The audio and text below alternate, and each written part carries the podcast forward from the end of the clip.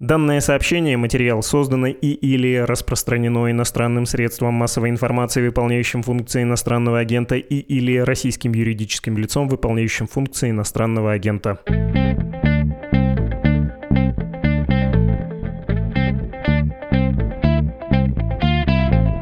Здравствуйте, это «Что случилось?» Подкаст о новостях, которые долго остаются важными. У микрофона Владислав Горин. Рад вам представить переводчика Марка Тульчинского. Здравствуйте, Марк. Добрый день, Влад. Говорить мы будем с вами о книге Такаси Нагаи «Колокол Нагасаки». Она называется, написана в 49 году, выходит на русском только сейчас, в августе 2022 года в издательстве «Индивидуум». И иногда не без удовольствия мы в нашем подкасте, который вроде как новостной, позволяем себе такой жанр поговорить о выходящей книге. Признаюсь, бывало, что привязка совершенно была какая-то формальная, к повестке очень условная. В этот раз я бы так не сказал текст, о котором мы с вами вот-вот начнем говорить, он актуален эмоционально. Давно мир не был так близок к черте, давно в отдельных частях этого мира черта не приступалась так рискованно и кроваво. У многих, кто живет даже далеко от боевых действий, есть чувство, что это, помните, старый фильм так назывался, не перестаешь волноваться и не начинаешь любить ядерную бомбу. На «Медузе» вон весной выходила инструкция, как вести себя при ядерной катастрофе. Что-то такое нехорошее хорошее, конечно, есть в настроениях, это придает актуальности нашему разговору и этой книге, но вы же так не планировали. Вы когда садились за перевод, вот эта актуальность еще не казалась такой уж острой. Да, вы правы, но позвольте мне вас немного поправить. Я согласен с вами, что то, что называется часами судного дня, те часы, которые отмеряют время до полуночи, они показывают по-моему, время равное 23.57 или очень близко к этому в настоящее время. Это время, которое осталось человечеству до того, что иногда называют апокалипсисом или концом света. Но надо сказать, что эта черта была пересечена всего дважды в истории человечества. Я говорю об атомной бомбардировке города Хиросимы, которая была 6 августа 1945 года – и бомбардировки Нагасаки, которая случилась через три дня 9 августа 1945 года. И как раз вот об этом и книга доктора Такаши Нагай, которую он на самом деле написал, закончил уже в 1946 году. Просто по различным причинам она не была выпущена, не увидела свет до 1949 года. А о деталях мы поговорим сегодня подробнее. Да, и главная деталь, в общем, не очень известна фигура в России Такаси Нагай. Кто он такой? Можете объяснить, ну, кроме того, что он доктор, в буквальном смысле доктор медицины? Да, конечно. Я думаю, будет правильно начать с рассказа об авторе книги и о том человеке, который хорошо известен во всей Японии, возможно, хорошо известен во всем мире, но абсолютно неизвестен или практически неизвестен русскоязычной аудитории. Так вот, доктор Нагай родился в 1909 году. В 1932 закончил медицинский колледж и пошел работать в отделении радиологии медицинской клиники при университете. Затем в 1933 году он был рекрутирован и отправлен медбратом в Китай. Насмотревшись ужасов войны, он вернулся на родину и крестился. Получил имя Павел и в том же году женился. Его жена Мидори также приняла католичество. В 1940 году он стал ассистентом профессора в медвузе клиники Нагасаки и заведующим отдела реабилитации. Как мы знаем, в начале эры радиологии или радиомедицины очень мало внимания уделялось безопасности самих медработников, врачей, медсестер. И поэтому нередки случаи были в то время, когда люди получали смертельную дозу облучения, кумулятивную, общую, которая приводила к различным заболеваниям. То же самое произошло с доктором Нагай. В 1945 году он получил диагноз лейкемии и начал готовиться к переходу в мир иной. Но так случилось, что в августе над Нагасаки взорвалась бомба, и, видимо, что-то изменилось в его судьбе. Имеется в виду в той судьбе, которая писалась вот этим диагнозом. Так как доктору Нагай удалось дожить до 1951 года. Он потерял в атомном пепле свою жену но, к счастью, остались живы двое его детей, которых его супруга и он после взрыва бомбы над Хиросимой отправили в деревню в горы.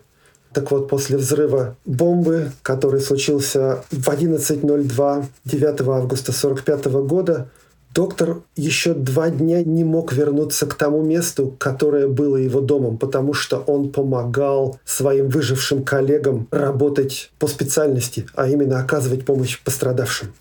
Когда же доктор смог вернуться к своему дому, он застал там пепелище и вместо жены нашел ее кости и браслет.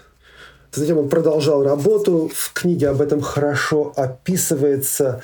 И это, наверное, первое свидетельство медицинского работника, доктора, ученого о том, что такое последствия ядерного взрыва, лучевая болезнь, какие симптомы, какие первые методы и способы лечения предлагались как самим доктором Нагаи, так и его коллегами, и насколько эти методы были успешны. Этому посвящены отдельные главы в его книге. В 1946 году, как я уже говорил, он закончил эту книгу, но она вышла в свет только в 1949-м, потому что американские оккупационные власти не спешили с ее публикацией, скажем так. И первая редакция книги вышла с обязательным приложением, на котором настояли американцы, в которых указывалась история или рассказывалась история о том, что делали японские военные на Филиппинах. В последующих редакциях это приложение было удалено, и русскоязычный читатель увидит ее в том виде, в котором доктор Нагай ее планировал и писал, то есть посвященную событиям 9 августа и последующим за этим событием вехам я хотел бы прочитать, как книга открывается, потому что она, в общем-то, довольно кинематографична. Простите за этот штамп. Четверг, 9 августа 45 года. Как и всегда, солнце взошло из-за горы Кампира, и великолепный Ураками, это район Нагасаки, приветствовал последнее утро. Военные заводы, расположенные вдоль реки, выпускали в небо белый дым. Черепичные крыши торгового района по соседству с главным шоссе напоминали фиолетовые волны. Со стороны жилого района поднимались поднимались струйки дыма, рассказывающие о счастливых семьях, собравшихся вместе за завтраком. Террасные поля на склоне горы поблескивали, как роса на клубне картофеля. К самому крупному христианскому собору Азии стекались празднично одетые прихожане. Люди молились, еще не зная о том, что очень скоро они примут на себя грехи всего мира. Понятно, почему собор. Вы сказали про католическую веру, которую исповедовал доктор. И понятно, почему он говорит про грехи всего мира, хотя нет, ошибаюсь, непонятно. Он же относился к случившемуся как к каре и к искуплению, правильно? Да, совершенно верно. В книге, особенно в 12-й последней ее главе, как раз и говорится о том, к чему пришел доктор Нагай после того, как он видимо, долго размышлял над тем, почему такая история приключилась с его семьей, с его городом, с его страной как это отображается в религии, которую он исповедовал. Но прежде всего, я думаю, слушателям будет интересно узнать, почему вдруг Япония и католицизм, да, как так получается. И я думаю, немногие знают историю христианства в Японии. И дело в том, что в XVI веке первыми европейцами, которые ступили на землю Японии, были португальцы. Это случилось в 1543 году. Через несколько лет за ними последовали испанцы, итальянцы, и за сравнительно короткое время христианская община достигла размеров несколько сот тысяч человек. Однако уже через 40 лет, в 1587 году, Хидзёси Тойотоми издал указ о запрете миссионерской деятельности. Известна также трагическая история 26 японских мучеников из Нагасаки, которых сначала пытали, а затем распяли за отказ отказаться от своей веры. Кстати, когда доктор Нагай крестился, он получил имя Павел в честь одного из 26 канонизированных мучеников, которого звали Павел Мики. Таким образом, почти 300 лет христианство находилось вне закона в Японии. И только со второй половины XIX века в рамках реставрации Мэйди христианство становится вновь разрешенным, католики возвращаются и селятся в Ураками, где в 25 году как раз и открывается тот храм, про который идет речь в первой главе книги и храм был открыт и посвящен Пресвятой Деве Марии. Так вот, отвечая на ваш вопрос, на самом деле, возможно, это и было тем, что шокировало меня больше всего, когда я впервые узнал об этой истории, об истории доктора Нагая, побывав в Нагасаки, о том, что первыми жертвами атомной бомбы в Нагасаки были как раз христиане, католики, потому что гипоцентр взрыва находился всего в 600 метрах от собора. Другим интересным, опять же, шокирующим, можно сказать, фактором было то, что другой группой пострадавших были корейские рабочие, которые трудились в этом районе. И третья, абсолютно неожиданная категория – это военнопленные, так как лагерь военнопленных располагался тоже меньше, чем в километре от эпицентра взрыва военнопленные были голландцами, англичанами, французами. В общем, представители тех наций и народов, которые сражались против Японии, Германии, Италии во Второй мировой войне.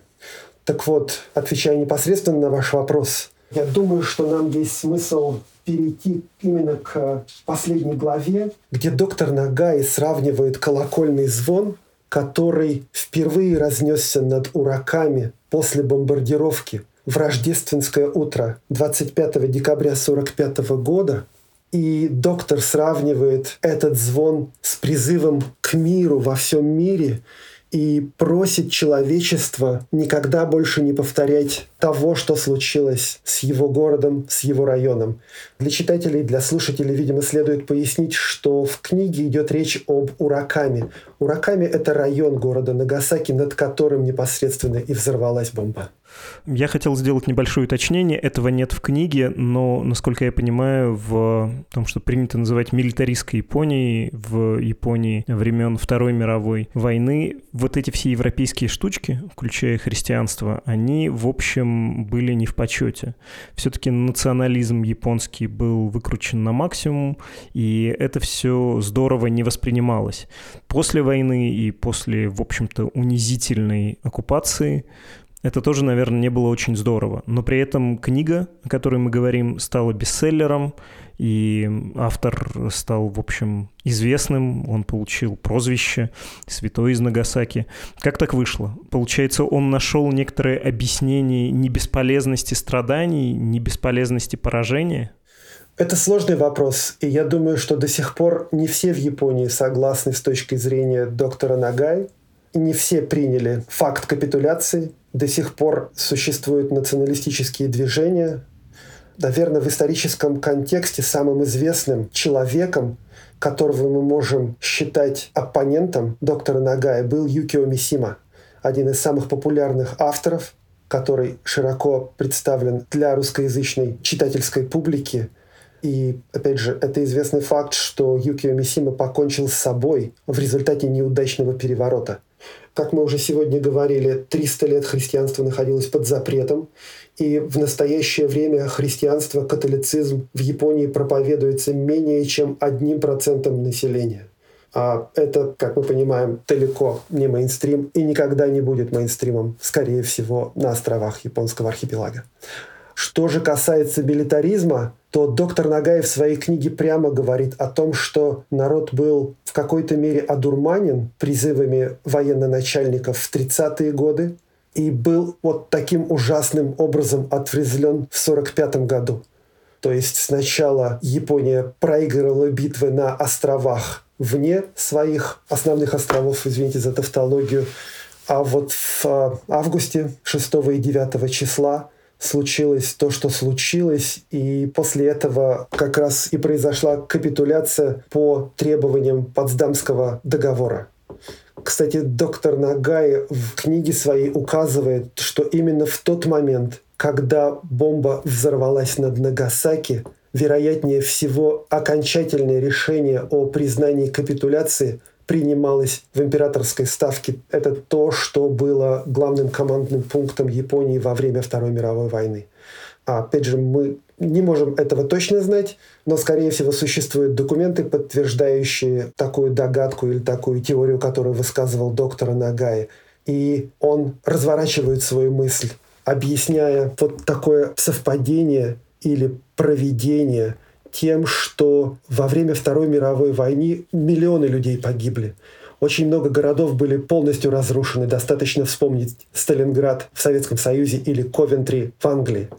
Но, опять же, возвращаясь к тому, что доктор Нагай был католиком, он считал, что Бог не принимал те жертвы по разным причинам, А когда бомба взорвалась над дураками, над самым христианским, над самым католическим местом в Японии, и когда она унесла жизни одномоментно от 60 до 80 тысяч человек, оставив еще много сотен тысяч пострадавшими, то вот именно эту жертву по мысли доктора Нагаи Бог и принял, и впоследствии случилась капитуляция Японии, которая завершила Вторую мировую войну. Я боюсь, справочно придется привести небольшой контекст, что происходило тогда. Японское правительство, в общем, понимало, что дело кончается поражением. Германия разгромлена, Советский Союз еще не объявил войну, и есть вроде шанс, в том числе через него, договариваться с союзниками на каких-то более-менее приемлемых условиях о завершении войны, потому что, ну вот в Потсдаме, вы это упомянули, союзники предложили ультиматум, подразумевавший безоговорочную капитуляцию. Понятно, Понятно, что про атомное оружие представление было весьма смутным, хотя, в общем, все понимали, что такое оружие беспрецедентное разрабатывается, но это еще не было в реальности. И в сущности расчет правительства ставки был на то, что, ну, вот мы с неприемлемыми для американцев потерями воюем на островах, и до того, как они решат вторгнуться непосредственно на главные острова японского архипелага, если они пойдут на это, мы все равно сможем договориться о каких-то условиях не безоговорочной капитуляции, каких-то более приемлемых. Ну, а потом случилось то, что случилось. Собственно, после 9 августа и Советский Союз вступит в войну и займется, в общем-то, грязной работой, разгромом Квантунской армии на континенте. Ну и сами два взрыва в Хиросиме и Нагасаки будут, конечно, невероятным шоком. Я боюсь, мы упустили с вами небольшую линию разговора про то, как японцы в итоге восприняли и труд, и объяснение того, что произошло, потому что но мы с вами договорились, что взгляд э, доктора Нагая был весьма специфическим, неразделяемым большей частью населения Японии, и он сам описывает в своей книге, что вот накануне взрыва студенты его университета медицинского спорят, чем же кончится, что да, дело не идет к добру, у нас не хватит ресурсов, но тем не менее у нас такой боевой дух, и мы тут собраны в отряды самообороны, мы будем противостоять, будем помогать другим людям. Ну, то есть настроение было, в общем-то, воевать, скорее за войну. И тоже он там описывает, как молодой человек уже после взрывов, сказавший, что все, Япония капитулирует, был избит толпой, патриотически, в общем-то, настроенный. Каким образом удалось вот при таком настроении предложить свое объяснение и иметь успех? Вот такое специфическое христианское объяснение. К этому объяснению доктор Нагай пришел не одномоментно. Он пришел к нему не в момент взрыва. Но сначала давайте немножко уточним факты. Дело в том, что первая бомба была сброшена 6 как мы уже говорили. Приказ о второй бомбе был выпущен 8 августа. И, кстати, в приказе основной целью был город Кокура. Об этом еще тоже следует поговорить. Советский Союз объявил войну Японии тогда же, 8 августа. И вот 9 случился взрыв над Нагасаки – Теперь, видимо, следует рассказать нашим слушателям историю о том, почему взрыв случился над Нагасаки. Начать, видимо, следует с 1944 года, когда президент США Рузвельт и премьер-министр Великобритании Черчилль на совместной встрече договорились и обсудили применение атомного оружия против Японии. Затем в 1945 году, в апреле, специальной комиссией был составлен список из 17 городов. 10 мая, то есть уже после капитуляции Германии, появился, можно сказать, шорт-лист из четырех, куда входили Киото, Хиросима, Йокогама и Кокура. Так как военный министр США Генри Симмонс в свое время был в свадебном путешествии в Киото, видимо, он содействовал исключению этого замечательного города из списка целей. Итак, в списке остались три. 6 августа взрывается бомба над Хиросимой. 8 подписывается приказ, в котором город Кокура, где находилось много военных объектов, промышленных объектов, ставится как очередная вторая цель. Самолет летит, но над городом Кокура необычная облачность, и вокруг пожары, задымление, и летчик не видит цели отчетливо. Он делает три круга и уходит на запасную цель. А запасной целью как раз и стал Нагасаки. Пролетая над Нагасаки, тоже пилот встречается с избыточной облачностью и уже практически принимает решение возвращаться на базу, потому что горючее заканчивается, но на часах 11.02 облака на мгновение рассеиваются, он видит цель и сбрасывает бомбу. Это к тому, о том, как все происходило и что город Нагасаки изначально не был в этом списке целей и по трагической случайности оказался вторым городом, над которым было применено атомное оружие. Теперь про эволюцию взглядов доктора Нагая. Он об этом тоже в книге очень подробно указывает. Вы совершенно справедливо отметили, что во второй и в третьей главах рассказывается о том, как японские студенты, преподаватели готовились, обсуждали детали возможной интервенции американской армии на основные острова японского архипелага и, в частности, следует привести такие слова о том, что наша судьба не определяется войной, напротив, мы решаем судьбы войны. И есть время жить и время умирать. И живем мы или умираем, мы не хотим быть посмешищем для всего мира. То есть и доктор Нагай, и его коллеги, его ученики были готовы принять последний бой. Затем в тот момент, когда был создан полевой госпиталь за пределами Нагасаки, куда было эвакуировано гражданское население, где доктор Нага и его коллеги оказывали им помощь, а это уже середина, конец августа, начало сентября 1945 года, начали приходить вести официальные из императорской ставки. И в тот момент, когда доктор Нагай узнает о капитуляции, он морально подавлен – он описывает свое состояние как практически полный паралич душевных сил.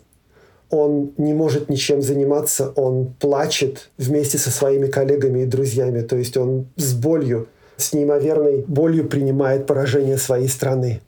И только через какое-то время он начинает думать о причинах войны, о том, почему такая судьба постигла его любимый город – он приходит вот именно к этому заключению, о котором мы с вами уже говорили, об искуплении кровью, искуплении жизнью жителей Нагасаки, вот той вины, которая, конечно же, лежала на японской военщине, которая развязала или вступила во Вторую мировую войну. Я хотел задать вам скорее стилистический вопрос. Верите ли вы Нагае как рассказчику? Потому что если вернуться на полшаг назад э, история бомбардировки Нагасаки в общем, нам дает понять, что там была облачность. В его рассказе рисуется картина, ну, в общем, буквально безоблачного неба, очень яркого. Во второй главке, которая называется непосредственно перед тем, как, многоточие, он не появляется, и вообще он не описывает момент взрыва на самом деле. Сперва от первого лица он описывает, э, как разные жители Нагасаки встретили это. Кто-то увидел самолет, блеснувший где-то высоко, и из него что-то выпало, бомба, человек падает на землю и ждет взрыва, а взрыва все не наступает, а потом раздается. Да, он описывает какого-то молодого пастушка, который ведет корову по склону, смотрит тоже на взрыв, и корова поднимает голову посмотреть на взрыв взрыв. Ну, в общем, как мы знаем, облака, во-первых, были, было все не безоблачно. И, во-вторых, э, бомбометание было не вполне удачным как раз из-за этих облаков. Если бы оно было удачным, намного больше бы людей погибло. Там сравнительно легко отделался город, если можно вообще в таких категориях говорить про ядерную бомбардировку. Ну, то есть вы ему как рассказчику верите или вам кажется, что это тоже нормально? Достоверность переживаний здесь важнее фактической достоверности? Я думаю, что к написанию книги доктор Нагая приступил не раньше, чем осенью 1945 года, потому что он оказывал помощь вместе со своими коллегами пострадавшим, а также первый труд, который вышел из-под его пера, посвященный бомбардировке, было описание повреждений, вызванных атомным взрывом и способом оказания помощи. То есть, скорее всего, я могу предполагать, домысливать, что он вел дневник – в котором фактологически документировал то, что происходило в день взрыва и после него. Я думаю, что здесь доктор Нагай, скорее всего, использует некий литературный прием, говоря о том, что до 11 утра 2 минут 9 августа 1945 года над Ураками и над Нагасаки было практически безоблачное небо в сравнении с тем, что произошло непосредственно после этого. То есть здесь скорее такой художественный прием, показывающий нам ужас того, что произошло после взрыва, в сравнении с тем, что имело место до него. Конечно, Япония уже находилась в состоянии почти проигранной войны.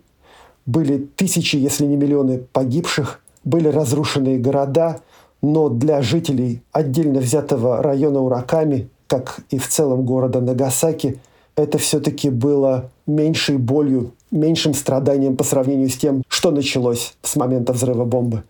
Так что не будем здесь судить автора за то, что данные, которые мы имеем из сводок, не знаю, прогноза погоды или каких-то документальных источников расходятся с его описанием. Там у него описывается, как э, люди, которых он встречал, его коллеги, студенты, сотрудники университета сравнивают то, что они видят перед собой сразу после взрыва с адом. Кто-то повторяет это ад, ад, кто-то говорит взорвалось солнце. В общем, в прямом смысле апокалипсис, тем более для человека, который верит в христианского бога. Я хотел бы процитировать, как это он описывает непосредственно от первого лица, и надо просто изумиться, что на самом деле автор автор этих строк был в центре взрыва. Цитата. «От эпицентра взрыва до университетских корпусов было максимум 700 метров, то есть университет располагался в зоне прямого поражения. Деревянное здание, где студенты изучали основы медицины, оказалось ближе всех к эпицентру, и сама постройка, и все, кто находился внутри, мгновенно стали пеплом. Корпус клинической больницы находился чуть дальше, стены его, к счастью, для немногих выживших были из бетона. На часах было около 11 утра, я сидел в своем кабинете на втором этаже прямо над поликлиническим отделением, просматривал рентгеновские снимки, выбирая те, которые хотел бы показать студентам. И тут меня ослепила яркая вспышка, во много раз ярче молнии. Я предположил, что бомба упала прямо у входа в университет. Сразу попытался броситься на пол, но прежде чем смог что-либо сделать, по оконному стеклу пробежали паутинки трещин, и оно разлетелось в дребезге. Страшный взрыв в вихре поднял меня и бросил в сторону. Осколки разбитого стекла кружились, как сорванные из деревьев листья. В жутком танце они впивались во все, что их окружало. Я решил, что это конец. Правая сторона моего тела была иссечена и изрезана. Теплая кровь заструилась по щеке и шее. Должно быть, у меня большое рассечение над правым глазом и вокруг уха, подумал я. Но что удивительно, боли не почувствовал. Будто бы огромный невидимый кулак ворвался в мой кабинет и нанес сокрушительный удар. Кушетка, стулья, книжные шкафы, стальной защитный шлем, обувь, одежда. Все это сначала повисло в воздухе, а затем с диким грохотом посыпалось на меня, беспомощно лежавшего на полу. Пыльная грязная взвесь забила мой нос так, что я едва мог дышать. Я старался держать глаза открытыми, чтобы следить за тем, что происходит. Посмотрев в окно, я увидел, что на улице потемнело, будто наступили сумерки. Слышался гул, напоминавший рев моря во время шторма. На фоне темного неба моя одежда, обрывки оцинкованной крыши, куски дерева и множество других предметов словно исполняли жуткий танец смерти. Затем похолодало, как это бывает в конце осени, и повисла звенящая тишина. Стало очевидно, что это не было бы обычный авианалет. Ну и так далее. Там, в общем, как вы и до этого говорили, следовали часы сначала, потом дни и дни помощи раненым. И он и его коллеги помогали, конечно, тем, кто пострадал. Сначала не понимая, что произошло, сначала полагая, что это сотни, может быть, раненых, но никак не сотни тысяч для вас что в этом тексте является зенитом, что ли? Потому что ну, мы договорились, во многом это литературное, алитературенное произведение, это добавляет ему достоинств эмоциональных, и, ну, в общем, можно ему за это простить и некоторую документальную неточность. Да, с вами совершенно согласен. И опять же, надо относиться к этому произведению как к первому художественному описанию того, что несет с собой атомная бомба, атомный взрыв. Причем описание как художественное, так и медицинское, поскольку несколько глав его книги «Колокол Нагасаки» посвящены симптомам, которые развивались у пациентов, подверженных действиям атомного взрыва, и методам и способам их лечения – то есть это был фактически первый документ, свидетельствующий о том, как и какое действие атомный взрыв оказывает на организм человека и как с этим бороться, что этому противопоставлять. Конечно же, нужно принимать во внимание психоэмоциональное состояние самого доктора, который стал вдовцом, который получил тяжелые ранения, и все это наложилось на уже имеющийся у него диагноз рака крови. То есть человеку было очень тяжело, неимоверно. И между тем он продолжал не просто работать как врач, но и оставил нам бесценные записи, документирующие то, чем он занимался, то, что он чувствовал и что чувствовали его друзья и коллеги. Так что я думаю, мы просто не вправе судить и предъявлять какие-то претензии к небольшим неточностям, касающимся тех или иных моментов. Да, если к этому относиться еще и как э, к личному переживанию, ну, это же не ложь, это скорее субъективный взгляд. Некоторые вещи поражают, ты веришь, что такое могло быть, но поражает, как это было вычленено, описано. Например, в первый, кажется, это был день, когда с коллегами доктор Нагай помогает раненым, один из его коллег берет белоснежную простынь и, взяв кровь автора этих строк, с подбородка, кажется, рисует на этой простыне восходящее солнце, и получается флаг Японии. Или когда автор находит в одном из разрушенных домов, а там ну, сначала было разрушение взрывной волной, а потом пожар пожрал город и университет в частности. Он находит там бамбуковое копье и поражается, что вот мы с этим копьем, что ли, пытались воевать, противостоять вооруженными бамбуком атомной бомбе. В общем, это просто довольно мощные образы, которые, даже если были придуманы, очень хорошо отражают настроение человека, который оказался посреди апокалипсиса. Я хотел бы вас спросить про современных японцев. Я понимаю, что это, наверное, широко известная вещь, но не в России, во-первых. Во-вторых, в политических целях этот сюжет используется. Можно вспомнить, как несколько лет назад и представитель российского МИДа Мария Захарова и президент Путин говорили примерно следующее. Японцам в школьных учебниках по истории, не сообщается, что Хиросиму и Нагасаки бомбили американцы. Там пишется «союзники». Многие японцы об этом не знают и как бы обмануты коварными американцами, на что знающие люди, конечно, отвечали, что ничего подобного, во-первых, в учебниках истории написано, во-вторых, японцы не идиоты, и они знают, кто их бомбил.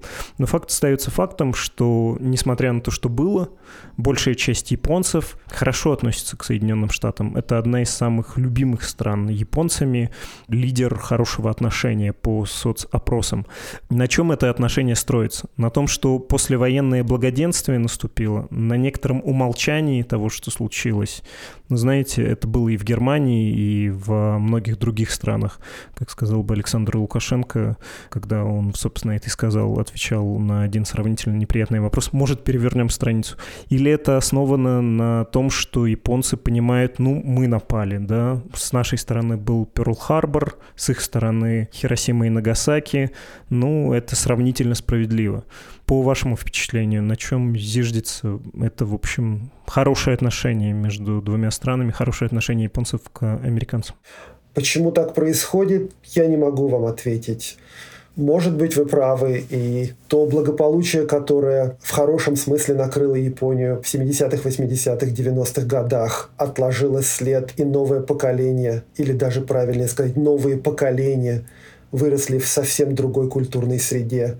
Но опять же, это мои домыслы, и я не знаю, что чувствует так называемый среднестатистический японец, по отношению к тому, что случилось 6 и 9 августа 1945 года. А спрашивать об этом их я не считаю возможным. Ну, это, в общем, и не соответствует культуре. На такие темы не разговаривают даже друзья. Согласен с вами. Хорошо, давайте закончим историю Нагай. Он поселился в Нагасаки, и это тоже какая-то безумно символичная вещь в хижине, созданной из обломков его дома. И там ли посещал его император или нет, вот я не готов сказать. Может, вы знаете. Вы знаете, данные расходятся о том, как и где доктор Нагай удостоился аудиенции императора. Есть сведения о том, что это случилось в университетской клинике, где он преподавал. Но я думаю, это и не очень существенно. Существенным является то, что доктор получил возможность аудиенции у императора, который до сих пор остается священной фигурой в глазах японцев. И это при том, что эта аудиенция имела место уже после того, как взгляды доктора Нагаи и информация о том, что он является христианином-католиком, стала известна. То есть я пытаюсь сказать, что император пошел навстречу с тем, кто исповедовал и проповедовал взгляды, которые, возможно, не отражали взгляды большинства японцев. но он понимал, что в этом человеке заложена какая-то удивительная сила, которая поможет его стране возродиться. И опять же, не будем здесь уточнять, где это случилась встреча. Я думаю, что следует добавить, что кроме того, что доктор Нагай встречался с императором, он также встречался с посланником Папы Римского, который тоже оценил и поступок, и действия доктора Нагая, и его литературное творчество. И мы знаем, что сейчас доктор Нагаи, я боюсь ошибаться, но он находится на пути канонизации, назовем это так. То есть он причислен к лику святых или его кандидатура находится на рассмотрении в этом списке. Продолжая его историю после взрыва, следует сказать, что состояние его здоровья прогрессивно ухудшалось. В конце концов, он был вынужден оставить работу преподавательскую и полностью сосредоточиться на литературном творчестве.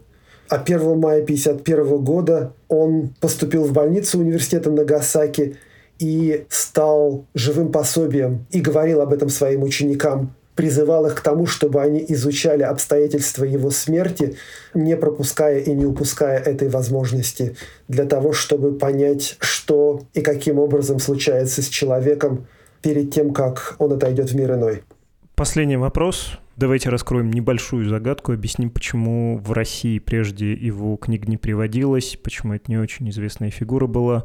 У вас в книге в вступлении Сергей Колесников, академик Российской Академии Наук и бывший сопрезидент Международной организации «Врачи мира» за предотвращение ядерной войны про это говорит, но он не вполне объясняет, правильно ли я понимаю, что Советский Союз не очень привечал Нагая, поскольку тот был вот как раз христианином и говорил о том, что это нам по грехам, а не обличал преступления американской военщины.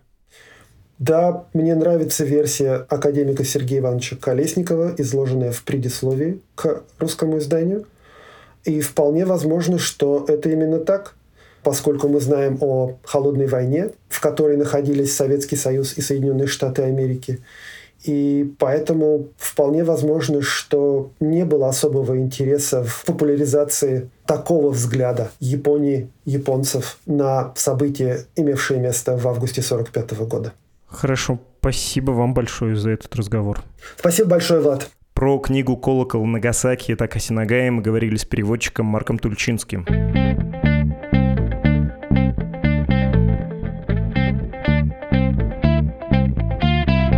Если вы послушали этот эпизод и вам понравилось, было интересно, вы можете ответить нам добром на добро, поставить лайки, комментарии, сделать репост этого эпизода, а еще перечислить нам пожертвования при помощи страниц support.meduza.io и save.meduza.io.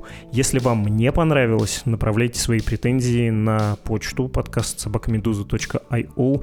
Скрипя сердце, примем претензии, постараемся стать лучше, постараемся учесть ваши замечания замечания, и в конечном счете все тоже от этого выиграем.